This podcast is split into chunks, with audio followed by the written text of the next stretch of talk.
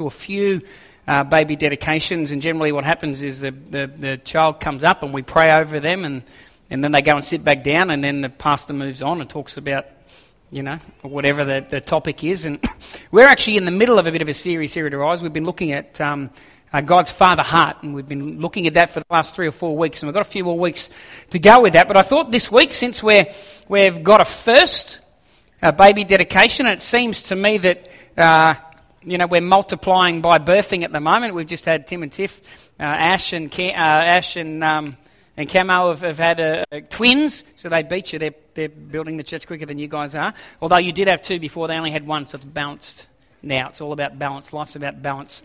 Um, but uh, so I thought what we would do this morning is we talk a little bit about um, child dedication and dedicating uh, children. Now, when I found out that we were doing this, the first thing I did is I I, um, I did a lot of research this week. Okay, I want you to know I've spent hours and hours of time, of, of, of time researching this week, this whole topic. And I've been looking at biographies and uh, autobiographies of great and famous people, people that have been used of God to change the world uh, men, women, uh, rich, poor, people from affluent backgrounds, people from not so affluent backgrounds, uh, sporting personalities, entertainers, builders, scientists, theologians. I studied the lives of all these people in the space of a week. I've been busy, haven't I? In the space of a week, I've done all this. Um, and I came to one conclusion. There was something I saw, a common thread I saw in every great person that has ever done anything significant on planet Earth. And here it was, and this is quite amazing. And by the way, those of you that are judging, I did go back to the Greek and I've gone to the Hebrew and I've done all that stuff as well. And here's the conclusion I came to. Here's the one thread of greatness I found in every single person. They had all had one thing in common. It was this. All great people throughout time were born babies. Every one of them. Without one, I could not find a single exception other than Benjamin Button, who obviously was born old and then progressively got younger. But outside of Benjamin Button, did you know every person that ever went on to do anything of significance was born a baby? Isn't that fascinating? Isn't that amazing? You can take that from here now. It'll be a great conversation starter. You can show people how smart you are by middle of just throw it in the middle of a conversation. Hey, so Weatherlock, yeah, by the way, did you know? Everyone was born a baby. If you take nothing else out of today, you've got something worth coming. All great people were born babies. Every person was born a baby. From the time that child came into the world, their children, I think, are loaded with potential. Amen? Kids have packed into them by God this sense of greatness, I think. And, and I, I, one of my, my uh, kids' uh, favourite movies at Christmas time is a movie called, I think it might be called The Santa Claus. Is that the one? With, with the elves and Vince Vaughn, and he goes to see Fred Claus, Fred Claus. And there's a scene in Fred Claus where, where uh, he gets a job with his brother who happens to be Santa Claus. You may have heard of him. He lives in the North Pole. And so Santa hires his brother Fred to come and work with him because um, Fred's in a spot of, of difficulty. So he invites him, come to the North Pole and work with me for a bit and get your mind off stuff.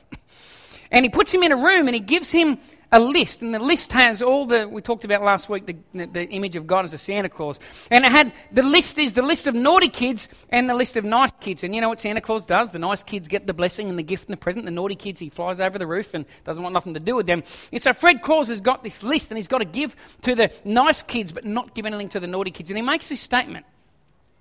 And he says, as he's looking at the list, and he turns to his brother and he goes, You know, there's no such thing as a naughty child. No such thing as a naughty child. When kids are born, they're not naughty. They're not. Kids are shaped, kids are molded by the environment in which they grow. I, as I grew up, I was a product of many, many things the society and its influence around me, the way that my parents disciplined me, the way my parents encouraged me, the way my parents built into my life, the, the, the potential that they either drew out of me or squashed in me. And all these factors shape us and mold us to become the people that we are. That's part of the discipleship process. That's part of what God does with us when we turn our lives over to Him. Is He He begins a process of deconstructing a lot of things that have been built in our world that aren't right. And then He builds good things into that and, and right foundations and helps us to see ourselves the way that He sees us, not the way we've been uh, molded to see ourselves or the way we've been pressured to see ourselves. He helps us see the world around us through His eyes and the way that He sees it. He helps us see value in people when we're brought up in a society that says only certain people have value and other people don't. Uh, where you come from can mean that you have value or you don't. Your academic skills in certain circles means you have value or you don't. Your, your physical prowess at sport means in certain environments you have value or you don't have value. Yet God sees, I think, in every child an incredible amount of value. Not because of what we do. We're not valued by God because of what we do, we're valued by God because of who we are. We're His children. We are formed and fashioned with his hands and put together with his wisdom and his mind. And he looked at us and put these childs together and goes, I know what I've got for you. I know what I want you to do. I can see potential in you. And so he shapes and he molds and he gets involved in our world. It's a beautiful thing. When I think about children, one of the first verses that pops into my head is Psalm 127, uh, verse 3. And I thought it was a good verse to have a little bit of a look at this morning, since we're going to dedicate some children. Psalm 100, 27, verse 3, it says, Children are a gift from the Lord, they are a reward from Him. Children are a gift from the Lord. How many of us have got children in this room? There's a lot of us that have got children in this room. There are some people that love to have children in this room. Children are a gift from God. You know, I, I forget that sometimes. I've got uh, my 21 year old or 20 year old son sitting up the back there, and he's going to be 21 later this year. And I've got my 17 uh, year old son sitting up the back, and my 12 year old daughter. My 18 year old son's at Kyogle at the moment, uh, playing football this morning. And, you know, as kids get older, sometimes you can forget that they're a gift. I don't know if you're like me, but the humanity in me sometimes forgets that they're actually a gift from God. And you know, sometimes I sometimes I feel a bit like Adam. I want to blame, uh, like uh, you know, I want to blame. You know, Adam says, "God, you gave me Eve, and she gave. There's your problem." God, the woman you gave me, she's caused all this pain. You and her go around the back behind the tree and sort this out and come back to me when you got a, you know, an answer. It's not my fault, it's you guys. You know, sometimes God, well, this isn't my fault. You gave me these kids. You know. Sometimes it can be easy to forget that children are a gift from God. But I think it's important that we understand that they are actually indeed a gift from God. That word gift in the Hebrew is a word nakolo. And this, here's what it means it means that children are an inheritance, a possession, a property. And here's the word I like an heirloom.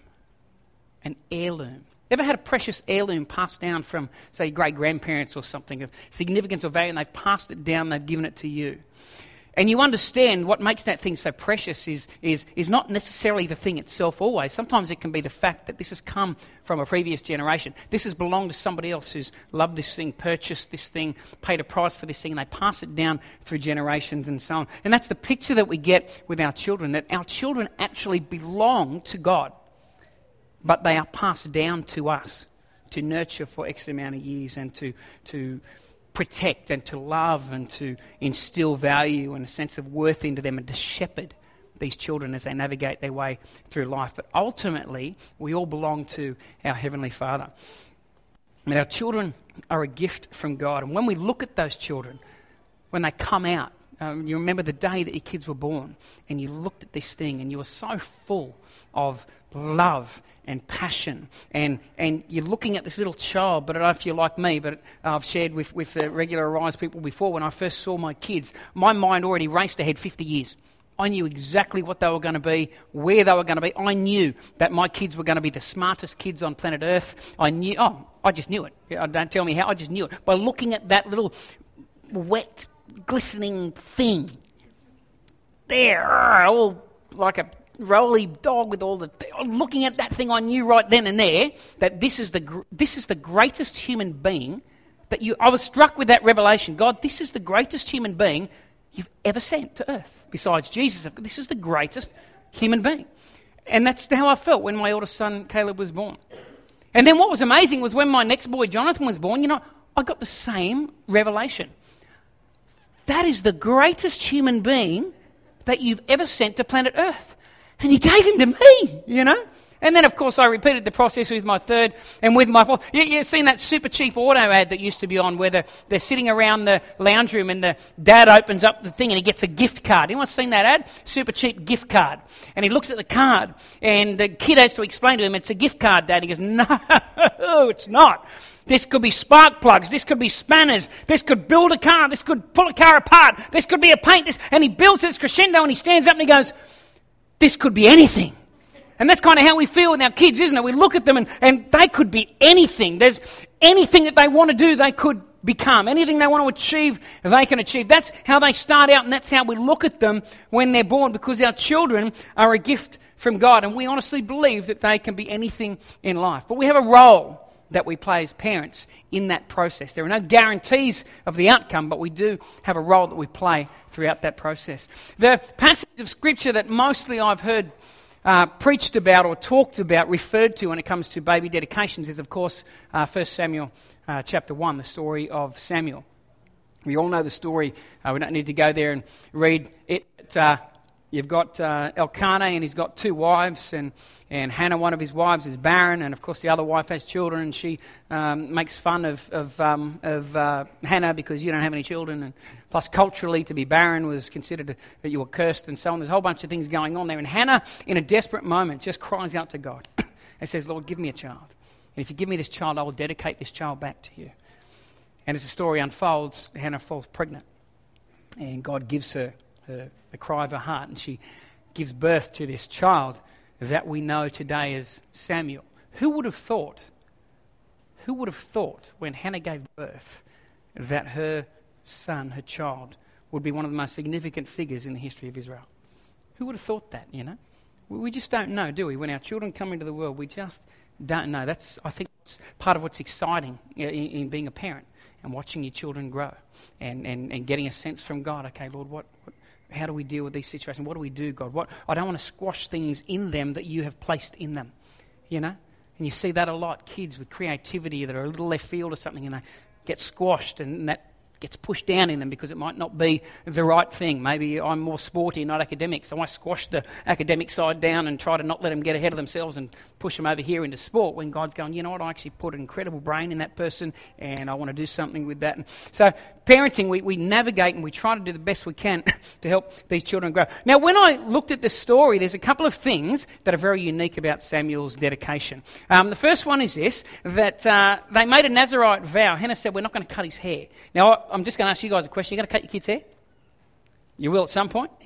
Okay, so we can, we can get rid of that one. So there's, there's no point trying to go there with that story and going, well, baby dedications, it's all based on that because, well, look, they didn't cut hair. You're going to cut your kids' hair. That's beautiful. It's a great thing. I suggest you do that. Um, so we can wind that one out. The second thing that was unique to Samuel's dedication is that at three years of age, between two and five years of age, when he was weaned, Samuel was literally taken to the temple and left there as a child.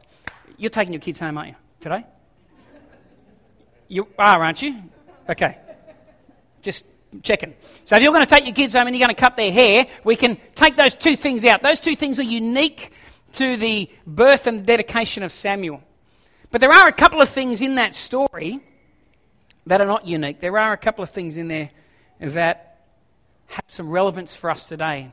And particularly for those of us when it comes to things like this, where we're thinking about our children, our parenting, and we're dedicating our kids to the Lord.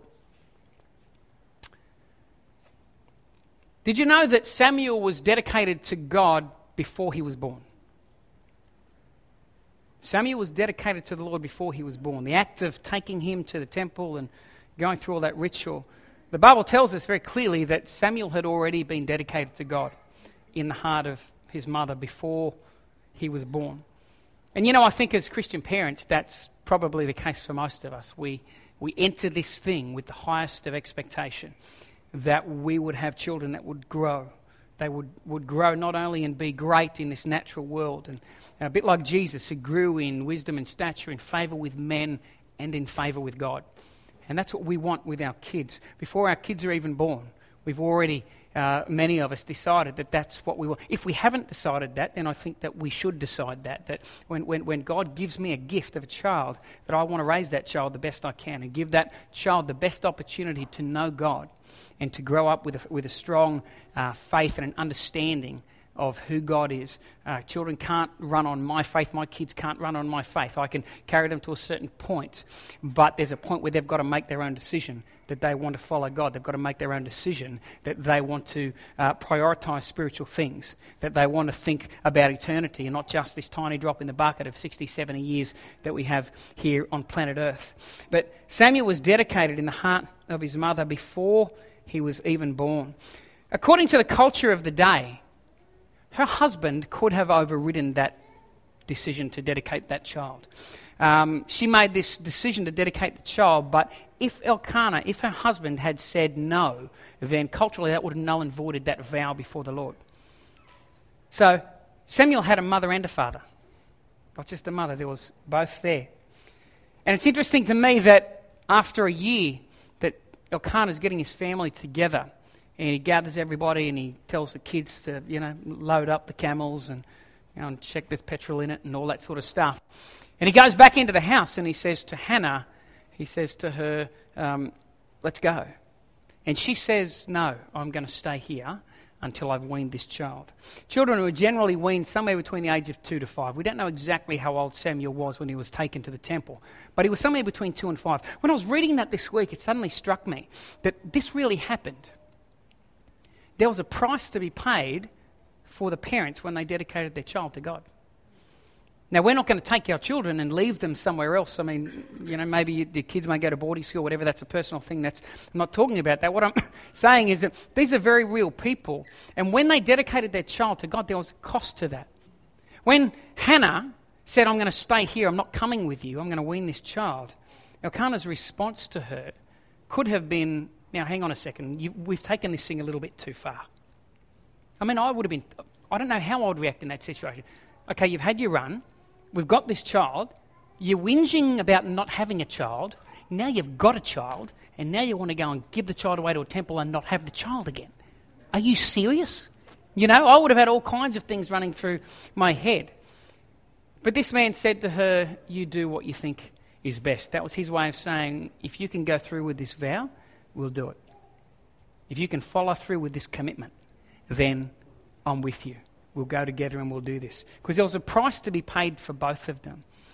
You know, when we dedicate our children to God, you know, there is a price that we pay as parents. There's a price that we pay. And the question that we've got to ask ourselves, and the question I would put to, to Tim and Tiff today, is to ask yourself that question as we dedicate your children to God, are you prepared to pay the price, whatever that may be down the track, with your children? You know, I've got friends of mine, and they, they used to go to the church we used to pastor years ago. Great, great Christian family, wonderful Christian couple. And they had uh, three children. Went to a great uh, youth group, was thriving. Their kids came into the youth group. Their kids had their own encounters with God. They wanted to follow the Lord and go hard after God. One day, one of the boys came home and said to mum and dad, You know what? I feel like I'm called to be a youth pastor. I want to be a youth pastor. I don't know how you'd respond to that what you would think about that. Personally, I'd be over the moon and excited if my kids felt called to do something like that. This parent turned around and said to them, Why would you want to do something like that? And basically talked them out of this desire to want to go into doing youth ministry and working with young kids, this young kid felt this call of God that this is what he was meant to do. And I think, if I'm brutally honest, at that point, that's where those moments kick in. Where what, what, is, what is it about raising? Are we raising children for our own desires and what we think they should do? Or are we open to the fact that God has a plan and God has a call on these children? Are we sensitive enough to Him? And are we prepared to lay down our own agendas? And it gets harder and harder as our children grow up. I wonder what Mother Teresa's parents thought when she said, I'm going to give up everything and go and live in Calcutta and work amongst people in slums. Anyone ever been to, to Calcutta? Been there? It's, it's, it's a hardcore place, hardcore place. And you go and you look at the slums that this woman worked in and gave her life to these people. How would, how would you feel as a parent if your child came and said, I feel that God's called me to go and work amongst the poorest of the poor in Calcutta. How would I respond to that? How would you respond to that? Know, this boy, he was an incredibly academic person and very smart, very intelligent. And his parents, very academic, high paying jobs and, and qualif- qualified people and very much going down that path and disciplining their kids. You have to study and do. And, and they were great kids. And the parents, don't get me wrong, wonderful, wonderful parents. But a pivotal moment in that child's life where that child, who now has their own relationship with God, is going, Mum and Dad, I feel like God's calling me to be a youth pastor.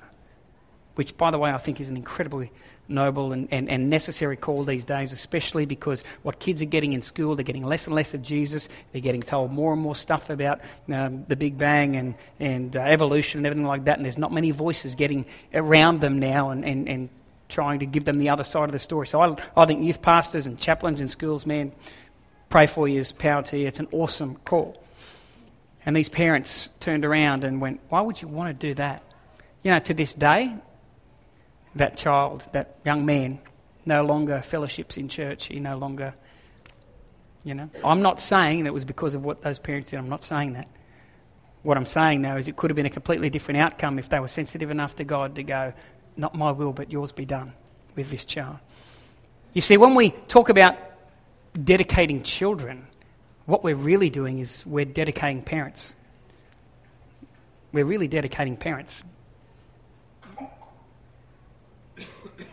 Because it's the parents that have all the action to do now. It's the parents that walk the journey now. It's the parents that are going to get up from here and go on and do something with what takes place today. So we dedicate these children to God, but we dedicate parents to that journey of walking with those children raising those children and being able to, as they go along that journey, consistently ask themselves the question God, where are you in this? Lord, what are you saying in this situation? God, how do we, how do we shepherd this child so that we can get this child to the place, God, that you want them to be? Not necessarily what I want them to be. Because maybe, maybe your unique child could be the next Mother Teresa. Maybe your unique child could be the next, could be the next Prime Minister of Australia. You know, we don't know. It could be the next captain of the West Tigers. We just, you know, you know, not a lot of money in that job, but you know, you, you just never know. There were practical things that Elkanah and Hannah had to do along the way that weren't always ideal for them but they dedicated their child to God. Dedicating our children to God is not a one time event, it's a process. And we constantly go back throughout that process. I might get Tim and Tiff to come on up now.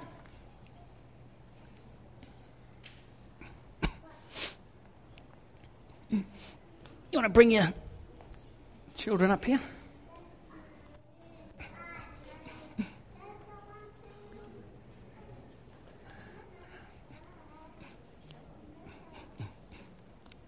That's all right. That's fine. That's all good. That's all good. She probably won't captain the West Tigers. She's probably playing as good as half the team at the moment.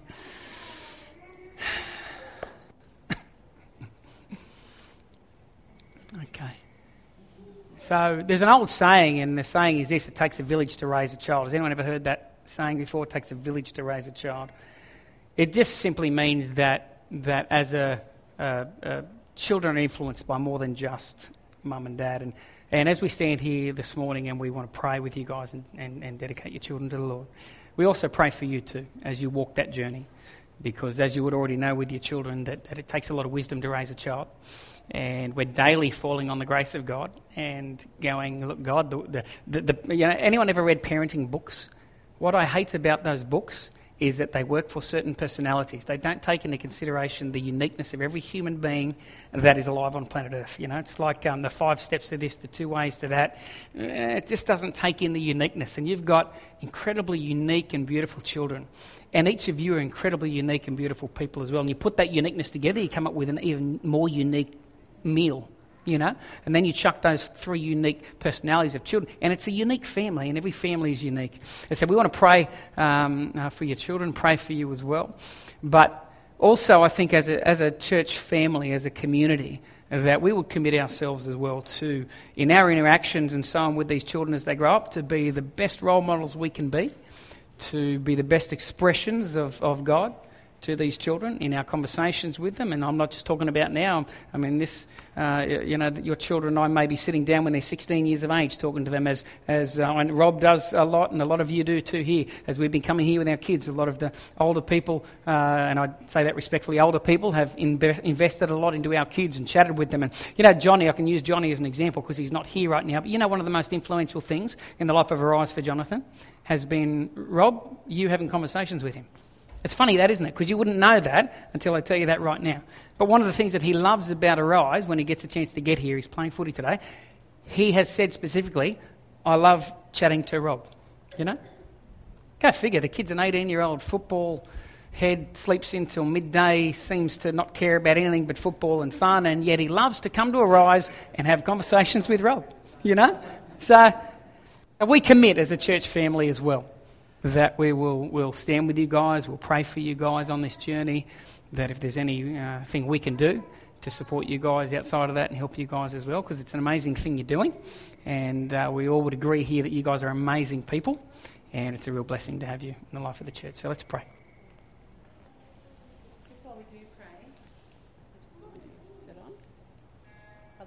Hello? Just while we do pray, I just want to acknowledge um, Tim and Tiff's extended family. I think one of the saddest things in the West is we don't embrace the extended family to the same degree that a lot of other cultures do. And I know just as bystanders along your journey, your recent journey with your health, seeing your parents, your siblings, rally the troops and get in and fill the gaps and stand and pray with them has been a real blowout to us as a church community. And so we just want to acknowledge and recognise Tim and Tiff's extended family that have come and joined us this morning. We all know who have got extended family. No one in the life of a child replaces grandparents. No one replaces them like aunties and uncles. They're, we can be surrogates, but there's nothing like the real deal. And we just honour you and your love for your kids and obviously your love for your grandbabies as well.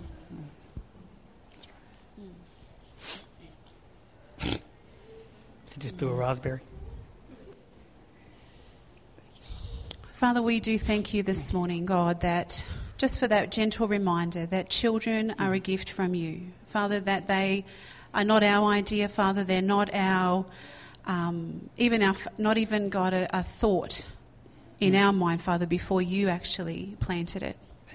And God, we just want to remember that this morning, that each one of these three little ones in the Harris family were thought of way mm. before Tim and Tiff were even on the earth, God. You had this beautiful plan that this two young couple would meet, fall in love, God, and bring forth beautiful mm. fruit. And Lord, we want to just this morning honour you and recognise your hand on this family. Father, we thank you for Tim and Tiff. God, we thank you that in this couple there is a heart to serve you, a heart to love you, Father, a heart to raise a family after your heart, God. And Father, we bless them this morning in Jesus' name. Mm. Father, we pray over the children. God, we thank you in Jesus' name for each one of them. Father, we thank you that within these little bodies are gifts and talents that can only come from you. That, Father, when you look at these little ones, you see destiny. Mm. Father, you see blessing, you see purpose, you see calling, God. And Father, as a church family, we want to say this morning, God, that we make room at the table mm. for these three little blessings. Father, we celebrate with this family thank the you. incredible gift that each one of these children are. God, we pray for Tim and Tiff that you would give to them wisdom beyond their years. God, in the easy moments, we pray joy, blessing, and love would surround their home. But Father, in the challenging moments, we all know that the path isn't always straight. There are a few little left hand corners and right hand swerves that come. God gives this couple wisdom, give them grace. Father, give them unconditional love in their heart for their children. God, we pray for Everett, we pray for Lila, and we pray for little Jane. God, raise these little ones up in the house of God always. Father, mm. watch over them, care for them, love them, protect them. Mm. Keep them, Father, under your wing until such time, God, as you ordain to send them out in whatever it is, mm. Father, that you've called them to do. And God, I pray for Tim and Tiffy. Give them ears to hear, give them a heart to understand what it is you've purposed in each one of their children. Mm. Father, we commit the family into your hands this morning in Jesus' wonderful name. Mm. Amen. Amen. Bless you guys. She's snuggled up nice and safe there with, with mum. Well, we've got little gifts here too that we wanted to give you as well for your kids. So um, are they colour coded? No. They, are they? They should have. They, they are. What's the colour coding? Okay, I'm sure you'll work it out, but that's that's for you. your children from and there's a card there for you too, guys. So yeah, that's yours. You can get into that, rip them open like a present. Just tear it open, throw it away. um, just before we close, I want to close with a. a we're going to go back and sing that song, Good, Good Father, again before we, we finish up. But I just want to throw something else out for us to have a bit of a think about. Um, Proverbs 22 6 says this it says, Direct your children onto the right path. when they are older, they will not leave it. Anyone ever read that scripture? Direct your kids on the right, when they're older, they won't leave it?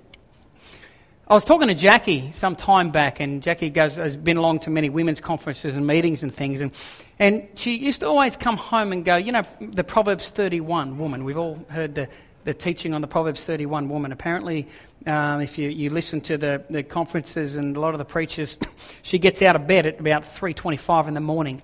She milks the cow, she gets the eggs, she mows the lawn so her husband doesn't have to do it. Uh, then she's back in the house. She's showered. She's dressed. Hair's immaculate. At six o'clock, she wakes the children, gets them up. They've got bacon and eggs already there. Husband wakes up about seven. She's already got the coffee there. Uh, he's got whatever it is that he wrote on the, the sheet of paper the night before and left it on the bedside for breakfast, steak, eggs, whatever. It's there. She's not dirty. There's no fat on her jumper or nothing from the cooking too. She managed to stay perfectly clean. Not a hair out of place. Her earrings are glistening. It's a beautiful picture.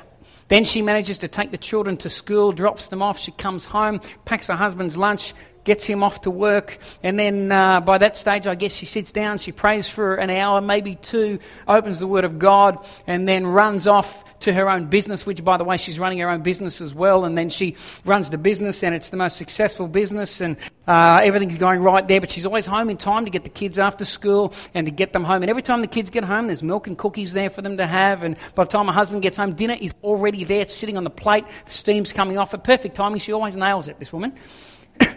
And Jackie comes home quite often and she said to me, You know, sometimes what should be a really nice thing ends up being really somewhat condemning. We feel like I can never match up. Because most, most of the time we're going, Well, you know what, I'm doing the best I can and I'm falling on the grace of God every day. And you're saying that I should be like this. I'm down here, but I'm depending on God and trying my best. And sometimes things that are meant to be encouragement to us or wisdom for us can end up being quite condemning. I, I, don't know about you, but I've been in environments where the Word of God, it's a really powerful thing no matter which way you use it. You can use it in a good way, in the right way, but you can also use it in a very manipulative way, a very controlling way, and so on as well. And we've probably all experienced that in our journey. This can be one of the most condemning scriptures that I know about for a parent. Direct your children onto the right path, and when they are older, they will not leave it. Those of you that know a little bit about the Bible would understand that um, not everything in the Bible is written with the exact same intention and purpose. Uh, anyone ever been to the local library? Yep. And you walk in there, and what's one of the first things you see? All the shelves have these little signs, don't they? And they represent different what? Different genres. We've got science fiction over here, and we've got autobiographical over here, and we've got sports and so on. Well, the Bible, when it was originally written, was written in different types of genres too. That is not a, a new thing that about 20 years ago some librarian went, Hey, let's make genres. That's awesome. What a great idea. It'd be easy for people to find their books then. That's not a new thing. Way back in ancient times, and literature has been exactly the same. Things were written in certain ways and styles. Some of the Bible is historical. Some of it is written to teach. Uh, some of it is written as wisdom. Some of it is poetry. There's different styles and genres in the Word of God. And this happens to come out of the book of Proverbs, which is what they call wisdom literature.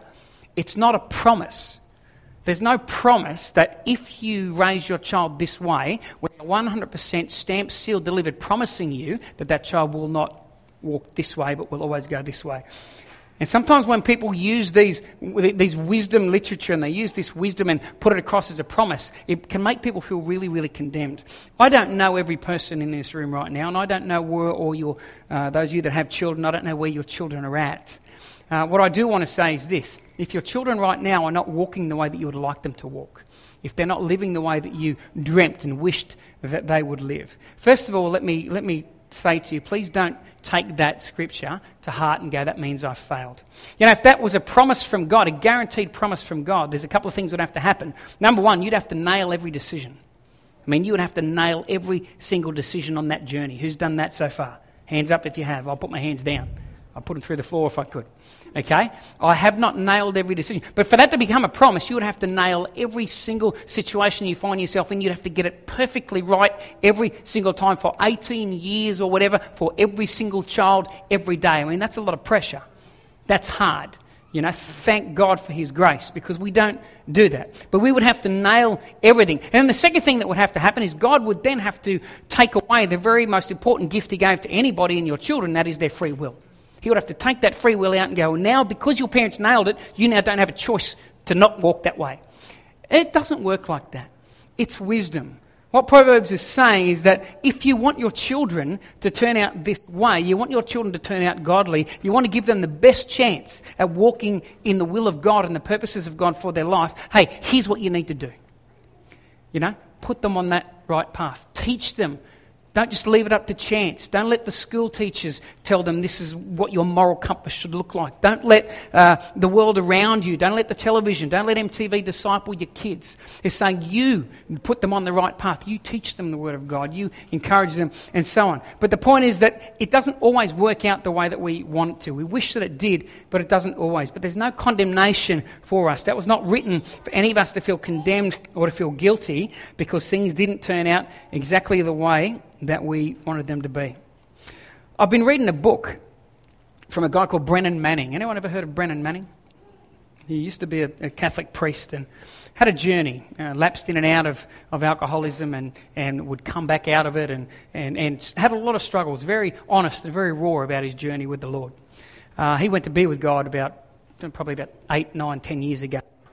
But he ended up running retreats for people, and uh, they would go away for a week and just open up the Word of God and, and let the Word of God soak in them, and they'd, they'd meditate on little verses and so on, and all this sort of stuff. Anyway, he wrote a book, and the book's called Abba's Child. It's a beautiful book. And I just want to finish with this quote that he says. He says, Because the shining sun and the falling rain are given both to those who live, both to those who love God and to those who reject God. The compassion of the Son embraces those who are still living in sin.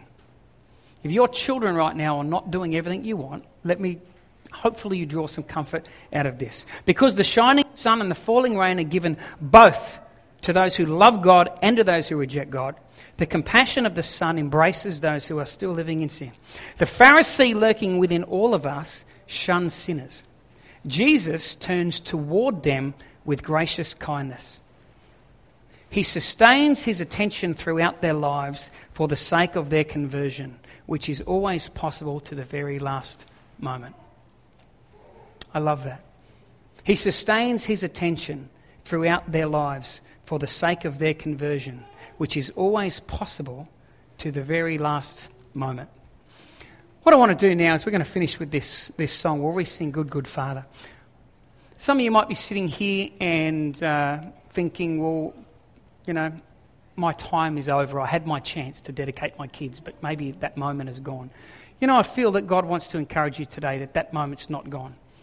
Because the decision to dedicate our kids to God is a daily decision, it's not a one off, it's a daily thing. And you can make a decision right now. I don't care if your kids are three, I don't care if your kids are 30 or 50. You can make a decision right now to go, Well, God, I, I want to make the decision to dedicate myself to helping them find that right path. God, give me the ability to be gracious where I need to be gracious, to give wisdom where I need to give wisdom. God, help me to hear your heartbeat and hear your heart for my kids. Even though right now they may be way over here, way left field, and, and, and doing things that you just feel like I just am so anti, I can't endorse. But yet, I believe that God wants you to, in your heart, make a decision that it's never too late to dedicate our kids to the Lord. So we might just finish with that song. We'll all stand together. I'll get Jordan to come back. And just while we're singing that song, maybe in your heart, you might want to pray just for your children. You might want to pray for your kids. They might be here, they might not be here. Uh, they might be in a church somewhere else, they might not be fellowshipping anywhere. But I believe that as parents, at no point do I stop being my children's parent, whether they're one year of age or whether they're 50? I'm still called of God to be a parent. And as a parent, I still feel that I have a responsibility. to continue to teach them and to dedicate them to God and to dedicate myself to helping them find that path that God has for them this morning. So, Father, I want to thank you, Lord, for your word today, God. And Father, thank you, Lord, that there is no condemnation for those who are in Christ Jesus. Lord, thank you, Father, for each child in this room, God. We, we thank you that, uh, God, we're surrounded by so many gifts of God. And for each parent in this room, Lord, I pray, uh, God, an extra special measure of grace today, Lord, that we would embrace uh, the tough decisions that need to be embraced on the way. That, Father, as parents, we would understand that these children, ultimately, they belong to you. That we are stewards of a wonderful, wonderful gift called children. And, Father, help us to have the wisdom. Help us to hear your heartbeat. And help us to do what we can to play our part in directing them. So that at that right time, Father, you can release them into all that you have for them, Father, and make this world a better place again, Lord, for the freedom that we have uh, here in this country to gather together this morning, Lord, to worship you. God, to open up a Bible, to have a look at it. Lord, I pray for, uh, God, the next week, God. Keep each of us safe, Father. I pray we'd have a great rest of the week. Lord, I pray that each of us would have an opportunity somewhere this week to tell somebody that doesn't know you how great you are and what a wonderful Father you are, Lord. We ask this in Jesus' name. Everybody said? Amen. Amen. God bless, guys. Have a great week. Uh, have a great afternoon celebration of your children. If you haven't spoke to them for a while and you can, ring them up. Tell them you love them. Say hello. If you can't, maybe go and ask God to help you. Bless you guys.